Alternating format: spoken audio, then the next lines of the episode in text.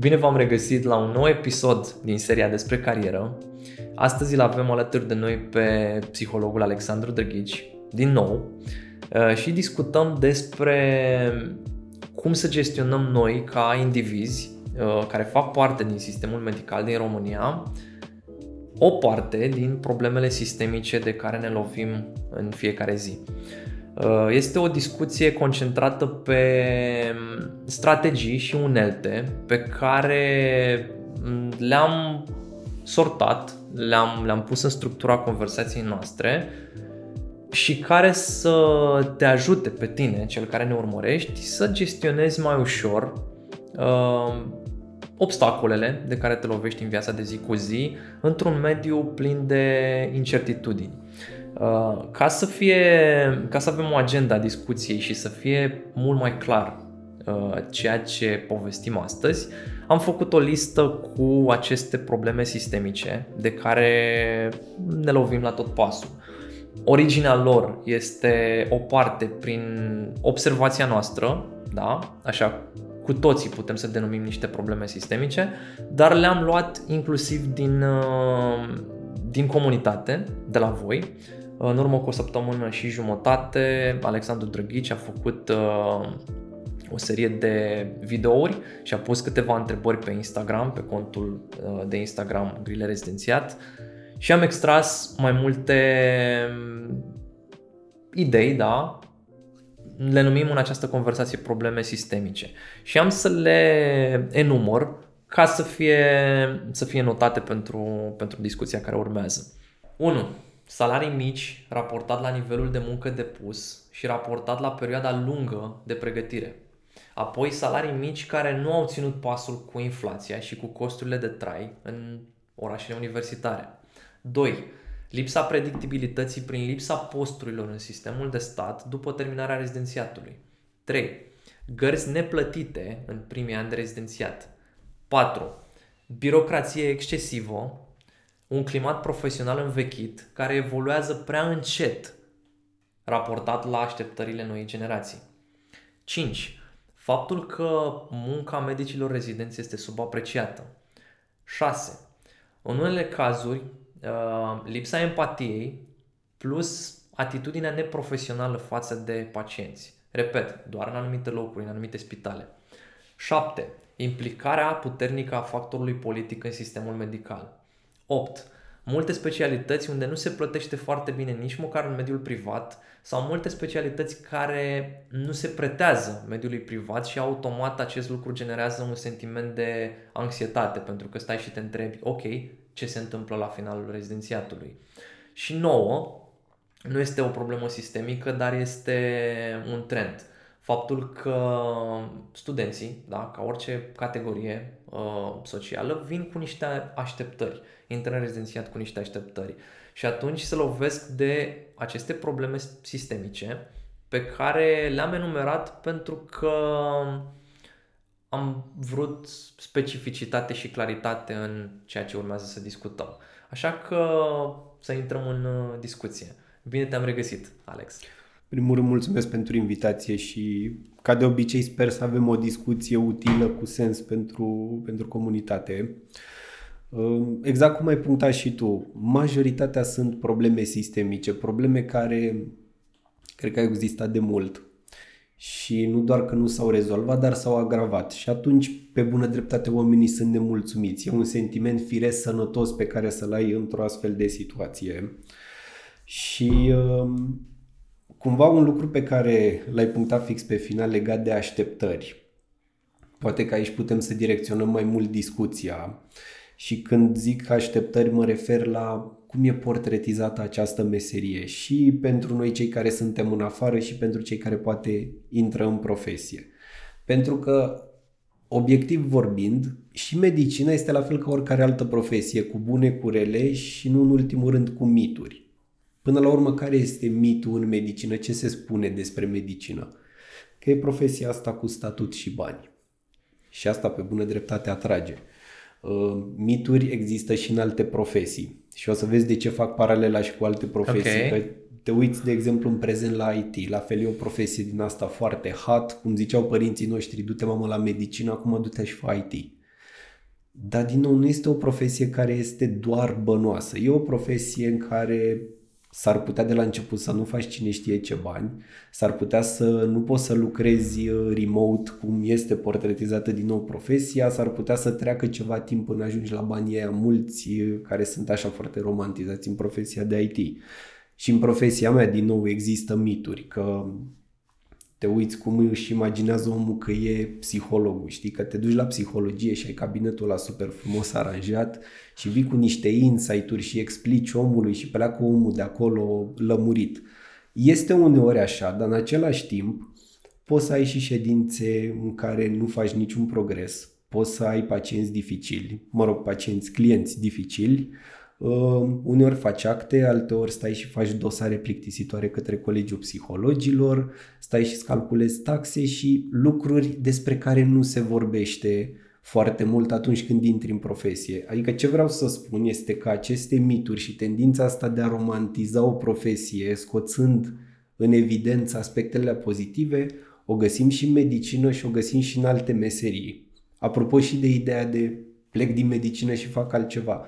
Că și dacă faci altceva, o să te lovești tot de acele pros and cons, avantaje, dezavantaje, plăceri și neplăceri.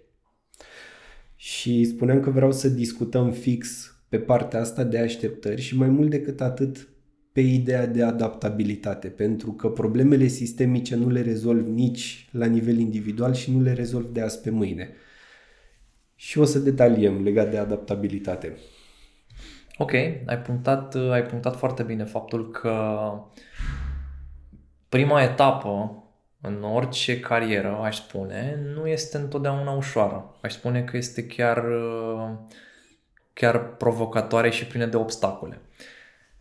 Da, nu știu exact. Probabil că, cum ai spus tu, reputația domeniului medical îl face să pară foarte dorit și este foarte dorit dar asta nu înseamnă că e ușor să ajungem acolo și bineînțeles nu înseamnă că este corect ce se întâmplă în multe zone ale medicinei.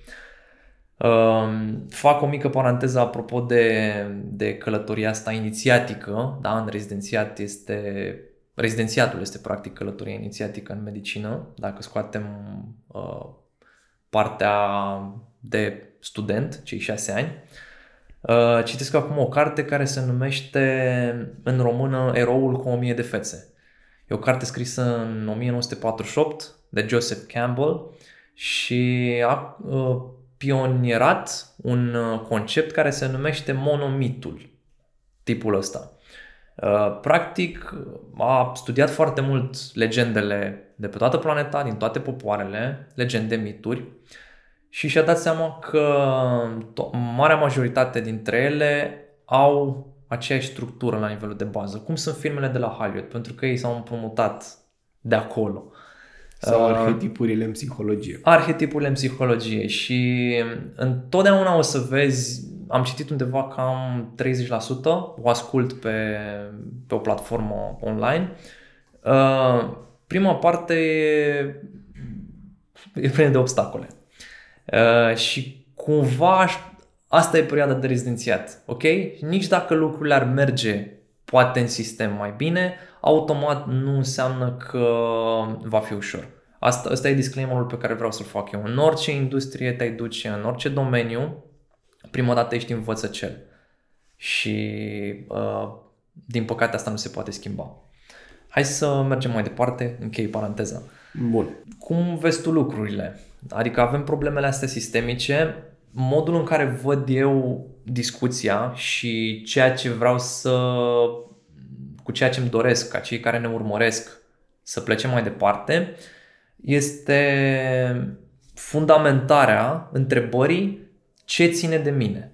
Ok? Avem, avem foarte multe probleme, da? România nu e o țară perfectă, e departe de a fi perfectă, avem și lucruri bune, dar uh, dacă stai să te concentrezi numai pe probleme, uiți că tu ca individ ai putere și ai control asupra acțiunilor tale individuale, asupra ceea ce faci, asupra ceea ce gândești, asupra locului geografic în care te afli, da? pentru că poți inclusiv să pleci în altă țară, poți să schimbi spitalul, poți să schimbi orașul și așa mai departe. uh, și ai control și asupra oamenilor cu care lucrezi, repet, într-o măsură mai mică, dar posibilă dacă schimbi spitalul sau orașul.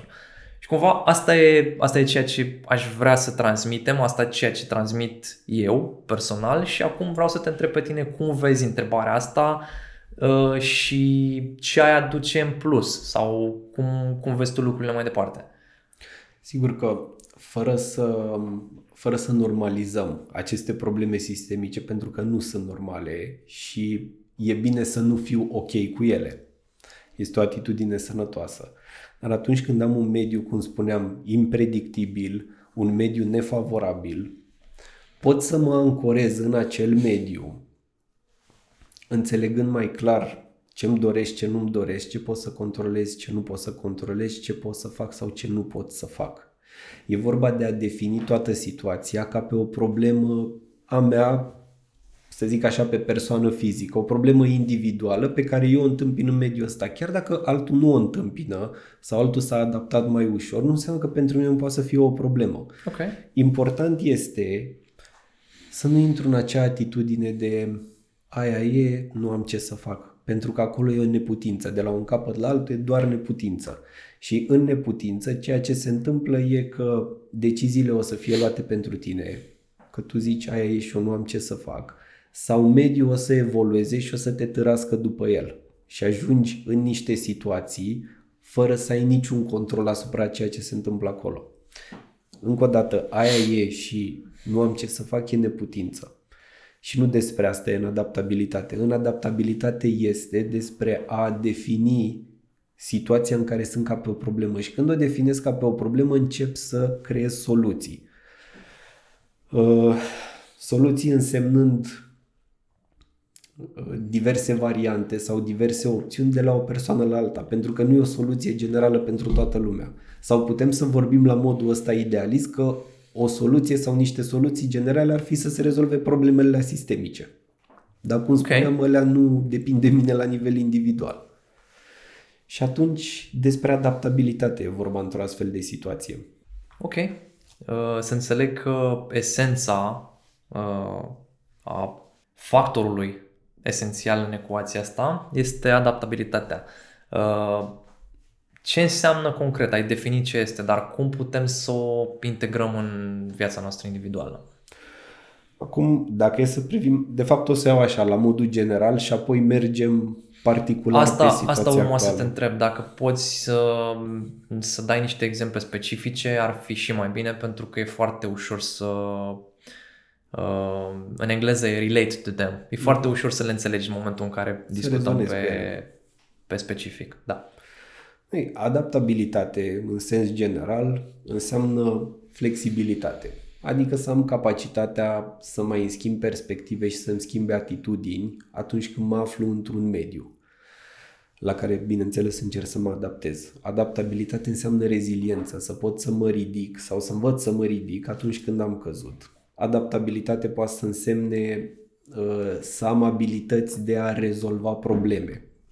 Și aici sunt abilități concrete, putem să detaliem și mai târziu dacă vrei fix uh-huh. pe situația asta. Și nu în ultimul rând, adaptabilitate înseamnă să fiu deschis la experiențe. Uh-huh. Nu-mi place unde sunt, să mă uit și spre alte orizonturi. Poate o să mă duc acolo sau poate nu, dar să am capacitatea de a privi și de a înțelege că mai sunt și alte variante.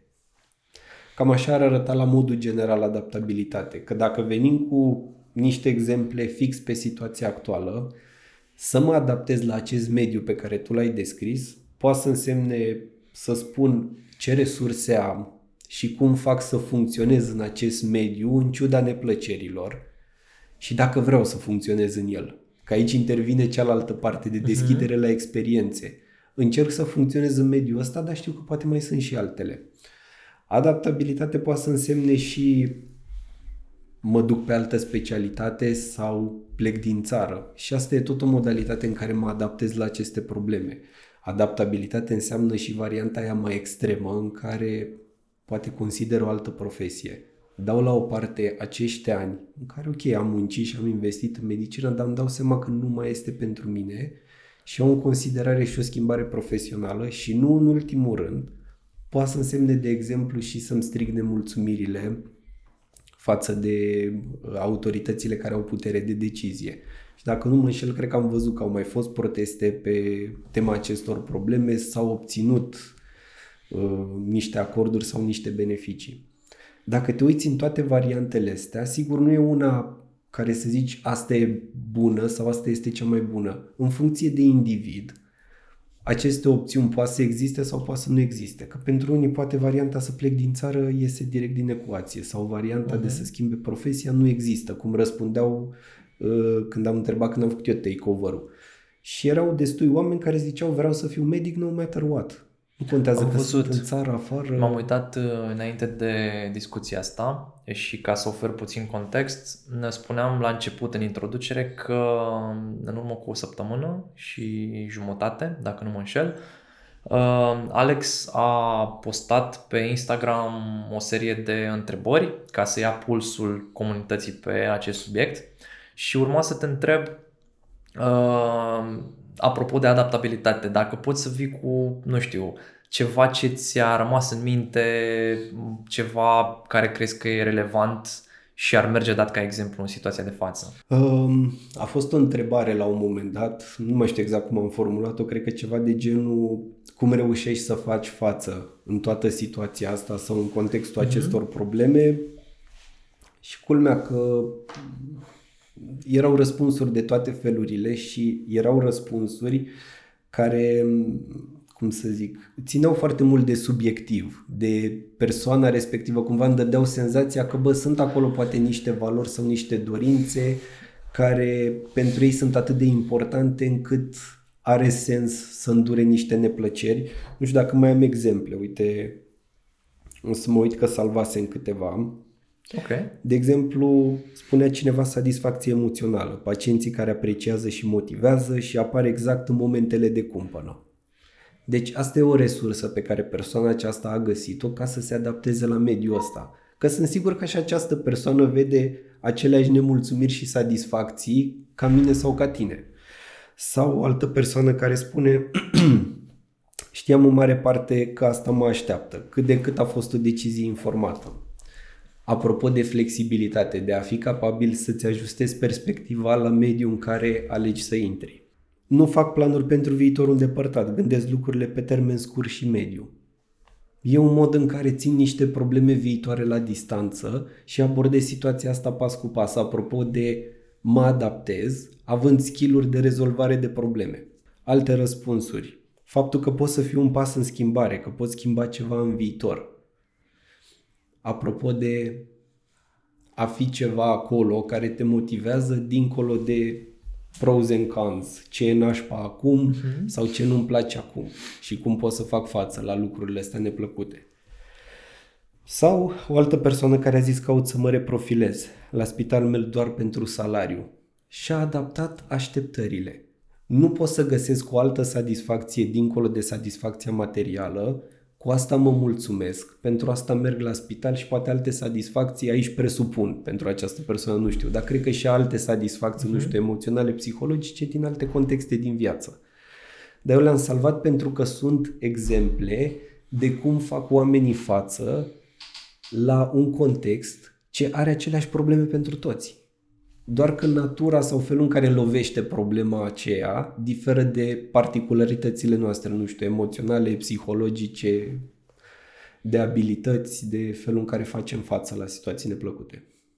Da, o să fac o paranteză care poate să fie mai mult sau mai puțin amuzantă pentru uh, unii din cei care ne urmăresc, dar uh, ce spui tu acum e are rădăcini în filozofia budistă și acolo, că a fost preluat ulterior și în psihologie, uh, cred că se numește principiul vacuității, un fel de vacuitate a problemelor. Uh, la ce se referă? Principiul ăsta spune că orice problemă pe care o întâmpinăm, în spate, da, ok, produce niște efecte, ne deranjează, da, ne, ne înțeapă, ne supără, dar orice problemă sau orice om, da, că și un om poate să te deranjeze, este, mindset-ul trebuie să fie ok, e gol. Așa-l văd budiștii, da? Ă, cei care se antrenează în chestia asta. De ce? Pentru că Practic, supărarea pe care ție ți-o provoacă, cum ai zis și tu, că unii, reu- în cazul ăsta tu le numi resurse, da? Unii folosesc chestia asta numită resursă ca să perceapă altfel problema respectivă da? din problemele sistemice.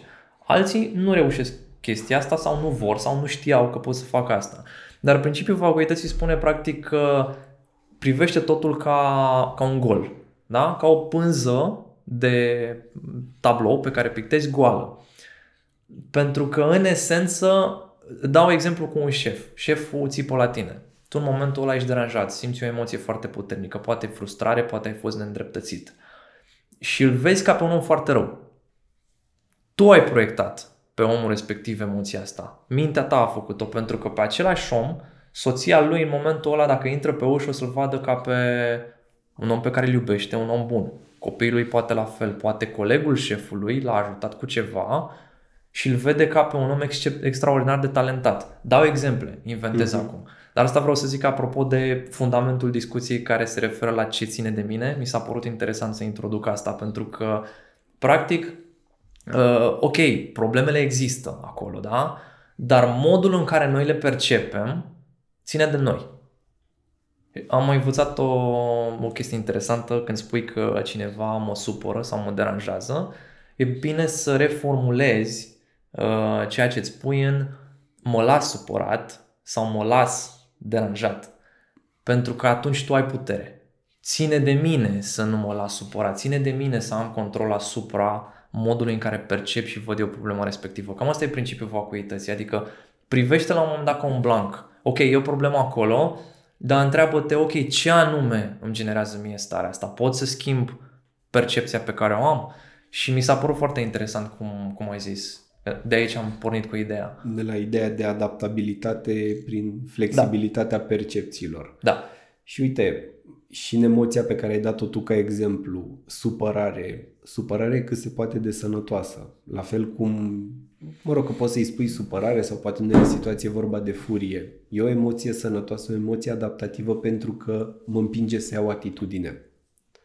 Cășor, în exemplu pe care tu l-ai dat cu acel profesor sau coordonator, care pentru mine este un om rău, dar pentru nevastă sa este un om bun sau un om mai știu uh-huh. cum, în continuare pentru mine e un om rău. Adică eu, exact. mi-e greu să văd în situația să zic, păi da, nu contează că e bun pentru nevastă, pentru mine e un om nașpa.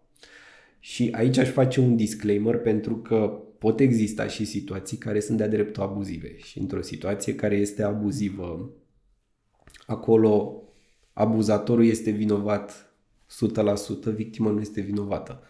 100%. Acolo și nu pot să zic, știi, abuzatorul, da, a fost abuzator cu mine, dar um, cumva este ok cu familia lui și asta face lucrurile mai, mai tolerabile. Eu, eu am spus, uh, am povestit bucata asta pentru mm-hmm. că mi se pare foarte interesant și cel puțin pe mine individual mă ajută să îmi păstrez calmul în situații tensionate, da? Sau uh, în, inclusiv în trafic, da? În momentul în care îmi dau seama că, ok, ține de mine să nu mă enervez, ține de mine să răspund cum vreau eu și cum pot să controlez eu într-o anumită situație. Automat, sunt oameni, cum ai zis tu, da, sunt abuzatori, se comportă foarte urât.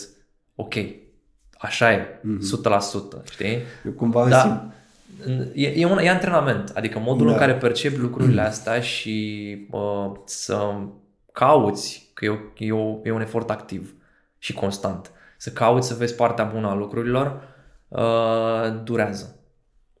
Eu cred că stăteam acum și mă gândeam, am simțit nevoia să fac disclaimer-ul ăsta, tot prin prisma meseriei, că în cabinet îmi vin oameni care nu au avut doar o interacțiune în care a fost cineva mai rău cu ei. Sunt situații de abuz, că nu o fi tot timpul abuz fizic, dar poți să vezi abuz emoțional, abuz psihologic, abuz financiar și atunci de asta cumva simți nevoia să vin și cu mențiunea asta, stai puțin, că în unele cazuri nu sunt doar răi, ci în unele cazuri pot fi, pot fi situații de abuz. Și Probabil și în domeniul ăsta se întâmplă. Apropo de probleme sistemice. Dar lăsând la o parte aceste, aceste situații, uh, esența cumva este adaptabilitatea. în astfel de situații uh, neplăcute. Mm. Cum ai rezuma uh, bucata aceasta de conversație despre adaptabilitate? Dacă ar fi să facem un scurt rezumat, câteva idei. Flexibilitate, uh, reziliență, rezolvare de probleme și deschidere la experiențe noi. Tu ești acolo în mediul respectiv. Definește ceea ce ți se întâmplă ca pe o problemă. Pe mine mă afectează chestiile astea pe care le văd deoarece A, B, C, D și definește-ți problema. Odată ce ți-ai definit problema, începi să emiți soluții. Am resursele să rezist în mediul ăsta?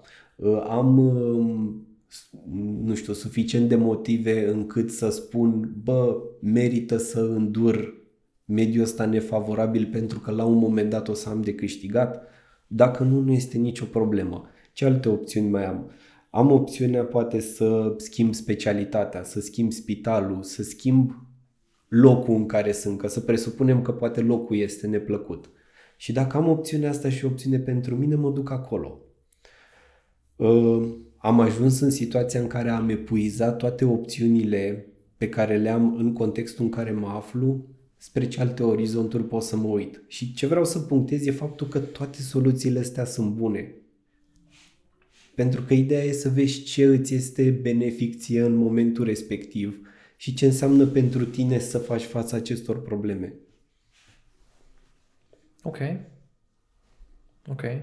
Cum, uh, ce alte strategii mai recomanzi? Dacă ar fi să ducem discuția mai departe. Adică în ceva mai practic, să spunem. Da. Ok. Uite, legat de adaptabilitate, parte din a fi adaptabil înseamnă și să știi să rezolvi probleme. Și de multe ori aici e vorba de dileme în care ei se află. Uh, mai stau pe specialitatea asta sau nu? Mai continui medicina sau nu o mai continui? Mai stau în țară sau mai plec sau plec din țară?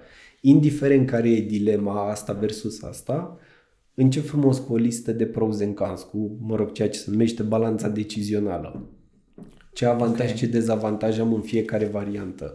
Nu o să-ți calmeze emoția. În continuare s-ar putea să fii stresat, să, fii, să te simți cumva speriat sau uh, să te simți furios, dar măcar îți dă puțină claritate. Ok. În sensul că ai acele două decizii în față, ai avantaje, dezavantaje la fiecare și poți să le analizezi dintr-o perspectivă ușor mai rațională.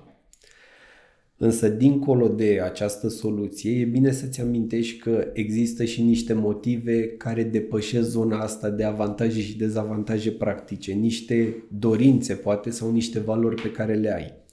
Cum uh, îți dădeam exemplu de mai devreme, persoana care spunea uh, îmi place să fiu aici sau ce mă motivează să fiu aici e faptul că din când în când mai văd câte un pacient care uh, este mulțumit și chestia asta mă motivează sau persoana care spune rămân aici pentru că simt că aș putea să fiu parte dintr-o schimbare sau simt că aș putea să fac o schimbare.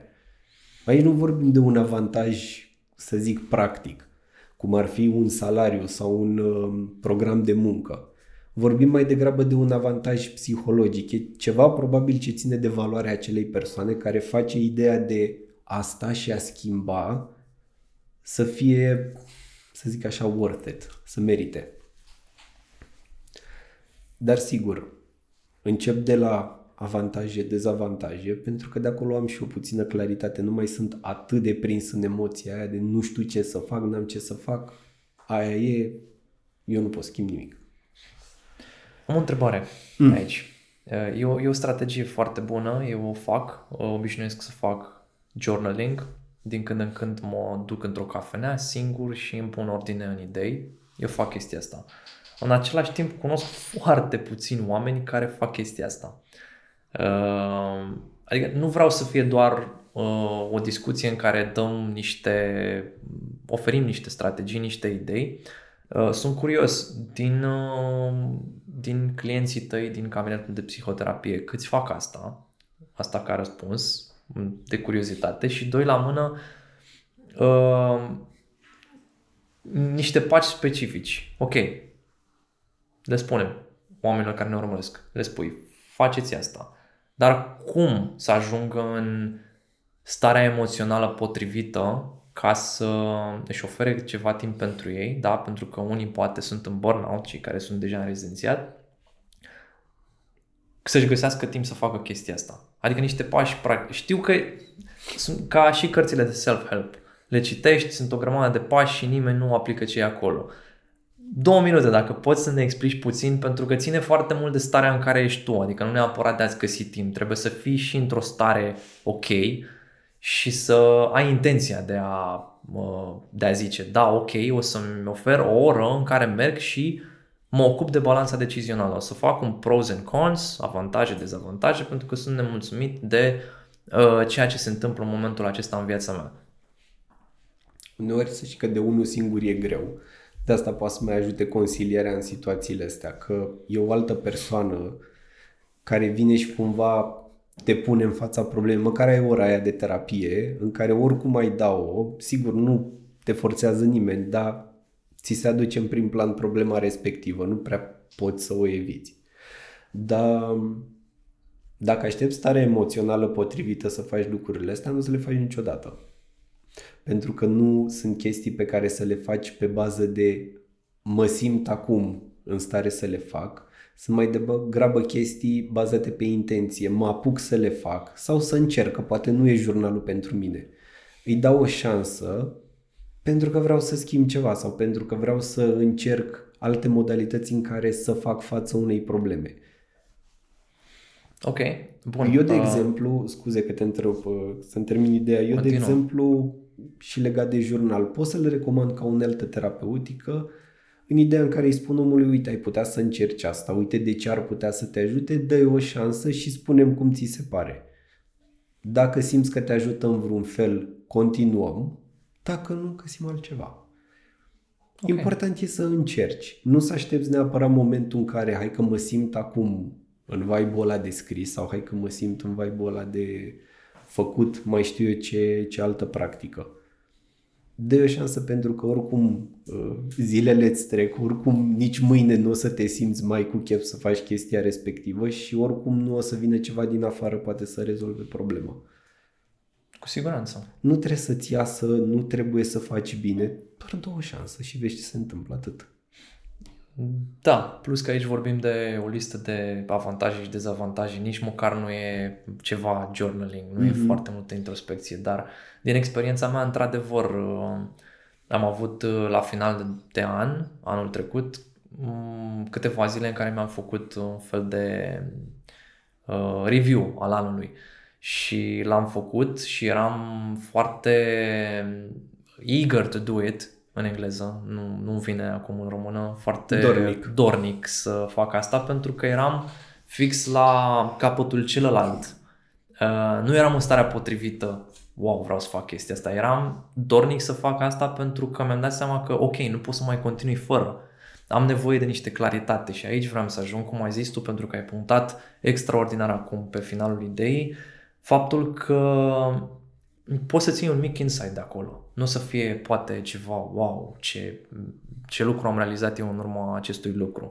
Dar în general, când mi-am luat timp pentru mine să-mi fac ordine în idei și în mintea mea, în viața mea, uh, vedeam anumite drumuri, da, anumite direcții sau anumite decizii pe care le aveam de luat și din alte unghiuri și doi la mână nu e un rezultat matematic. Adică te duci și faci chestia asta și trebuie să scrii nu știu câte avantaje sau nu știu câte dezavantaje sau nu știu ce. Asta e secretul, cred că asta ai vrut să spui.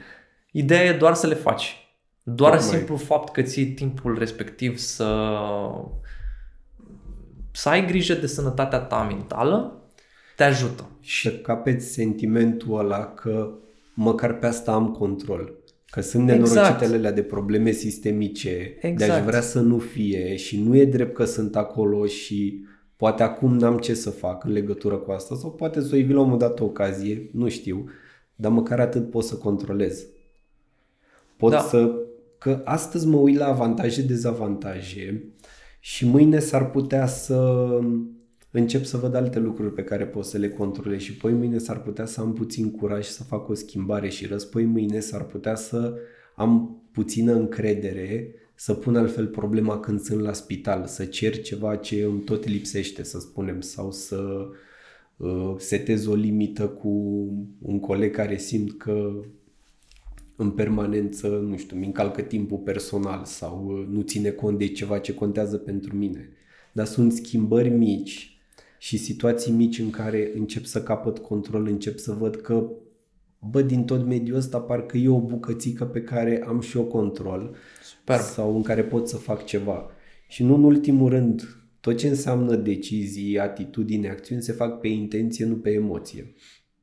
Super, ai punctat. Chiar asta urmă, este fix esența discuției de astăzi. Ce ține de mine, cum pot să am cel mai mic control pe care pot să-l am. Nu trebuie să am control asupra întregii situații. Nu pot să controlez eu spitalul, coordonatorii, sistemul, salariile și așa mai departe. Dar uh, noi acum am vorbit pur și simplu de un fel de stabilizare și mi se pare extraordinar. Esența e doar începe. Începe cu ceva, să obții măcar puțin control. Și după putem să ne ducem spre total alte discuții în care în epopeea asta a căutării au mai mult control asupra vieții tale și asupra ceea ce faci în, în tot peisajul, ajungi și la, cum ai spus tu mai devreme, ok, poate vrei să schimbi cariera, poate vrei să schimbi specialitatea și investești într-un set de abilități separat de ceea ce faci în, în domeniul tău principal de activitate. Uite, apropo de, mi-am amintit acum, apropo de decizii, două chestii pe care vreau să le punctez că, indiferent că vorbim de decizii mici, uh, schimbe atitudinea față de cum sunt uh, într-un loc de muncă unde nu-mi place mie cum sunt, uh, sau schimb specialitatea sau schimb profesia. Orice decizie implică niște anxietate pentru că mi-asum un risc și niște, să zic așa, regret față de ce las în urmă. Așa arată toate deciziile.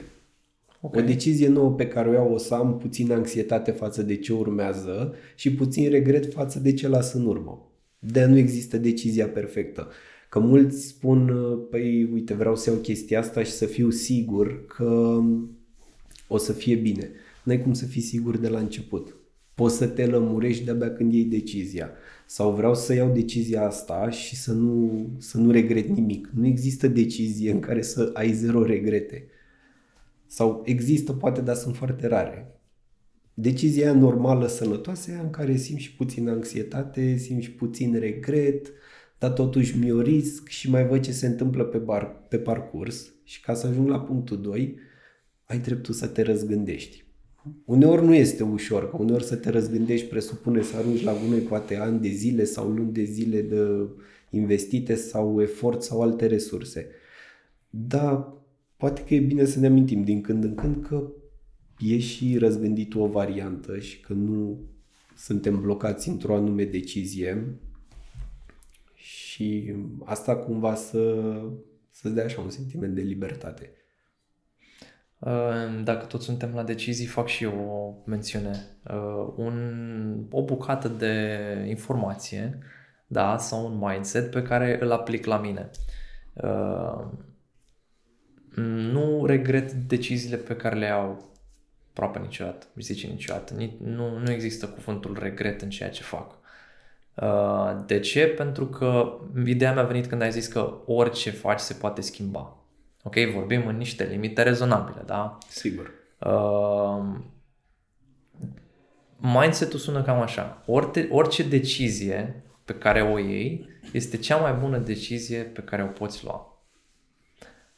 În momentul în care pleci cu ideea asta la înaintare și faci ceea ce faci, o să-ți dai seama că inclusiv dacă uh, cazi grandios, da, în, în direcția respectivă și planurile tale eșuează complet, capezi niște lecții fundamentale pe care nu ai avea cum să le accesezi, să le înveți dacă nu ai fi făcut decizia respectivă, nu ai fi luat decizia respectivă. Ai un succes în domeniul respectiv, ok. Ai... Uh, ți-ai gândit la tegoul. Spun asta pentru că, în general, succesul ne învață mult mai puțin decât eșecurile. Și de asta am mindset-ul ăsta. Ok, cea mai bună, orice decizie pe care au, e cea mai bună decizie pe care aș putea să o iau, indiferent dacă e bună sau proastă. Pentru că atât am reușit eu cu abilitățile mele la momentul respectiv, cu uh, knowledge-ul, da? Cu balanța decizională, cu journaling-ul meu, cu identitatea mea, cu cine eram eu la momentul respectiv. Și până la urmă e, mă gândeam așa, pe măsură ce îmi povesteai, e o perspectivă care te deblochează. Pentru că în momentul ăla X, când iei tu decizia, da, poți să spui că e cea mai bună decizie pe care o iei în momentul respectiv și orice decizie e mai bună decât decizia da. în care rămâi pe loc sau în care, cum spuneam mai devreme, sunt, bă, aia e, n-am ce să fac. Da, spunea Teo Dumitru, că îl cunoaștem, uh, avea, avea o chestie pe care a spus-o inclusiv uh, on the record uh, pe video la un moment dat, că inclusiv faptul că nu e o decizie este o decizie. Absolut. Și mergând mai departe, asta e ceea ce am vrut eu să transmit despre idei și despre, despre decizii. Și cealaltă mențiune este că poți să spui asta la început, înainte să iei decizia, că e cea mai bună decizie pe care o pot lua, dar se aplică în special după ce ai luat o decizie. Pentru că mergi pe un drum, ai luat o decizie și te lovești de niște obstacole și îți dai seama că poate nu e chiar așa cum așteptam eu, apropo de călătoria da, studentului la medicină în domeniul nostru, ajungi poate în anul 5-6, ajungi în anul 1 de rezidențiat și îți dai seama că lucrurile nu sunt atât de roz cum te așteptai sau în direcția în care te așteptai. Și atunci, uh, ăsta e mindset-ul pe care îl recomand. Ok, am luat decizia, asta e cea mai bună decizie pe care puteam să o iau. Hai să vedem cum mă ajută mindset-ul ăsta. Ce ține de mine? Ce fac eu în continuare de aici? Repet, problemele sistemice rămân acolo, toate sunt efectiv în jurul tău, da? Poate sunt o furtună care se învârt, o uh, tornadă, da? Dar ideea e cum rămâi uh, în control asupra ceea ce, ce trăiești tu ca individ. Cum rămâi în control și cum te menții adaptabil. Pentru că, uite, poți să iei o decizie zici că este cea mai bună pe care puteai să o iei în momentul respectiv și te simți încrezător și pe parcurs îți dai seama că, bă, nu prea nu prea s-a dovedit a fi cea mai bună decizie. Fără adaptabilitate risci să te împodmolești din nou, risci să-ți pierzi încrederea de a mai lua încă o decizie, că te gândești, a, pe uite, am luat o decizie, am crezut că era bună, dar de fapt a fost proastă, parcă nu vine să mai risc să mai iau altă decizie. Aici intervine adaptabilitatea. Prin ideea de flexibilitate, hai să încerc să văd lucrurile și altfel sau hai să adopt și o altă atitudine și să adopt o altă atitudine presupune să mai iau încă o decizie. Okay. Uh, presupune reziliență, mă ridic atunci când am căzut. Am luat o decizie care s-a dovedit nepotrivită pentru mine. Ce fac de aici mai departe? Partea asta de rezolvare de probleme, de skill și nu în ultimul rând ideea de deschidere la experiențe. Ce alte decizii ori mai fi de luat? Ok. Uh, nu aș vrea să lăsăm impresia că venim cu idei contradictorii, cel puțin așa mi s-a părut mie că ai zis că ok, am luat o decizie și nu a fost cea mai bună decizie, da? Uh-huh. Când zic a fost cea mai bună decizie pe care am luat-o la momentul respectiv, dacă pe parcurs s-a dovedit că uh, drumul pe care mă aflu nu este cel potrivit sau cel mai bun, eu recomand, da, adică în mindset-ul meu, ok, a fost cea mai bună decizie, dar pe drumul ăsta am întâlnit niște obstacole. Situația este puțin diferită. Ok? Poate a fost sau nu din cauza deciziei respective, pentru că, hai să dau un exemplu mai macro. Intri la medicină, ai luat decizia de a intra la medicină, da? Sau de a intra pe specialitatea X peste 5 ani nu poți să spui că ceea ce se întâmplă în prezent este strict pentru că ai intrat la medicină sau că ai intrat pe specialitatea X, pentru că între timp au fost niște mii de acțiuni întreprinse de tine, ore de studiu, da, poate greșeli care au venit pe parcurs și de asta prefer să zic, ok, a fost cea mai bună decizie pe care am putut să o iau, au fost multe alte decizii, da, sute mii de decizii până în momentul prezent. Și atunci reformulezi, ok, acți- uh, mediul care mă înconjoară arată în momentul ăsta așa, ce ține de mine să ies din mediul care arată așa. Oricum, ce punctam eu nu era o contradicție, mai mult construim pe ideea ta și okay, dacă era contradicție... Okay. Nu am simțit nevoia să... Și dacă era, era e sănătos, că până la urmă de asta suntem aici. Um, ok. Cumva asta e ideea cu care aș vrea să rămână cei care ne urmăresc. Problemele acelea sistemice sunt acolo, le vede toată lumea, nu e corect că sunt acolo, nu e drept să fie acolo și în mod ideal ar fi frumos să fie rezolvate. Poate rezolvate de cei care sunt implicați, poate rezolvate cu contribuția fiecăruia care iese din aia ei și zice hai să vedem ce putem să schimbăm în sistemul ăsta. Dar dincolo de problemele sistemice, important e să ne ducem mai degrabă spre adaptabilitate decât spre neputință. Spre ce problemă sau în ce fel este mediul ăsta o problemă pentru mine și care sunt soluțiile versus n-am ce să fac, aia e, aștept să văd ce se mai întâmplă. Ok. Pentru că acolo, cum spuneai și tu, apropo de Teo, cât ai și aia o decizie. Dar e o decizie în care sacrifici orice control ai. În care mai degrabă o să te târască mediul într-o direcție sau alta.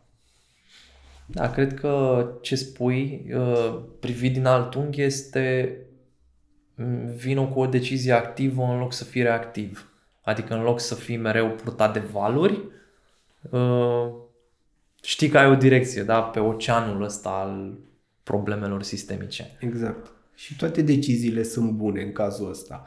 Și decizia de rămân și văd cum fac față în sistemul ăsta și decizia de văd pe unde altundeva mă plimb în sistemul ăsta și decizia de plec în altă țară și decizia de ies complet din sistem. Pentru că e important aici să te întorci la ce contează pentru tine, de ce ești tu aici și dacă, dacă există ceva ce te ține în continuare aici sau nu există sau poți să descoperi. Ok. Ce ai mai adăuga în această conversație? Hmm. Bună întrebare, că nu... M-a luat așa un pic prin surprindere, și apropo de ce aș mai adăuga, că simt că am vorbit o grămadă. Da. Dar uh, cred că un lucru pe care l-aș adăuga, uh, apropo de takeover-ul pe care l-am făcut, okay. mă așteptam să fie unul simplu, pentru că vin cu niște întrebări, vin cu niște răspunsuri. Pentru mine unul, deși nu sunt în profesia asta, a fost cumva heavy din punct de vedere emoțional, pentru că vedeam atâția oameni, știi, care ba erau stresați, ba erau îngrijorați, ba erau neputincioși. Și cred că tot ce vreau să zic este că, deși mi-aș dori să am niște soluții la problemele sistemice, pe de altă parte mă doare puțin că nu am niște soluții și că nu puteam să le ofer ceva acolo, dar măcar i-am văzut.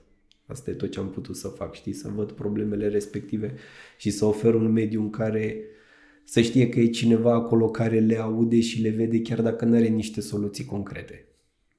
Ok, îți mulțumesc că împărtășești asta cu noi, înseamnă foarte mult și cred că um, asta, asta e una dintre marile probleme da, pe care n-am menționat-o la început, faptul că poate mulți coordonatori sau mulți medici care sunt mai în față pe traseul profesional sau, de ce nu, politicieni, da, alte categorii din uh, zona profesională, da, sau uh, nu văd și nu înțeleg exact ce se întâmplă cu medicii la început de drum, cu studenții la medicină, pentru că lumea se schimbă și se schimbă foarte rapid și asta am căutat să facem astăzi, de fapt, să nu să oferim o soluție la problemele sistemice, pentru că nu ar avea sens, adică ar fi o discuție teoretică, ci să oferim o discuție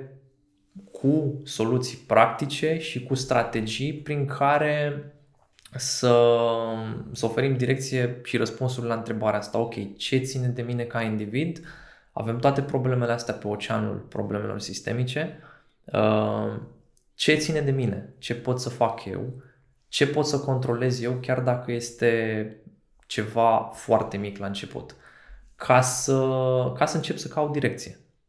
Cam Da, uite, să știi că apropo și de exemplu pe care îl dădeai cu coordonatori care în continuare nu înțeleg aceste schimbări și nu înțeleg cum anumite, nu știu, lipsuri, probleme, atitudini sunt dificile pentru generațiile care urmează. Să știi că am văzut și schimbări și aici vorbesc strict din perspectiva mea de pacient.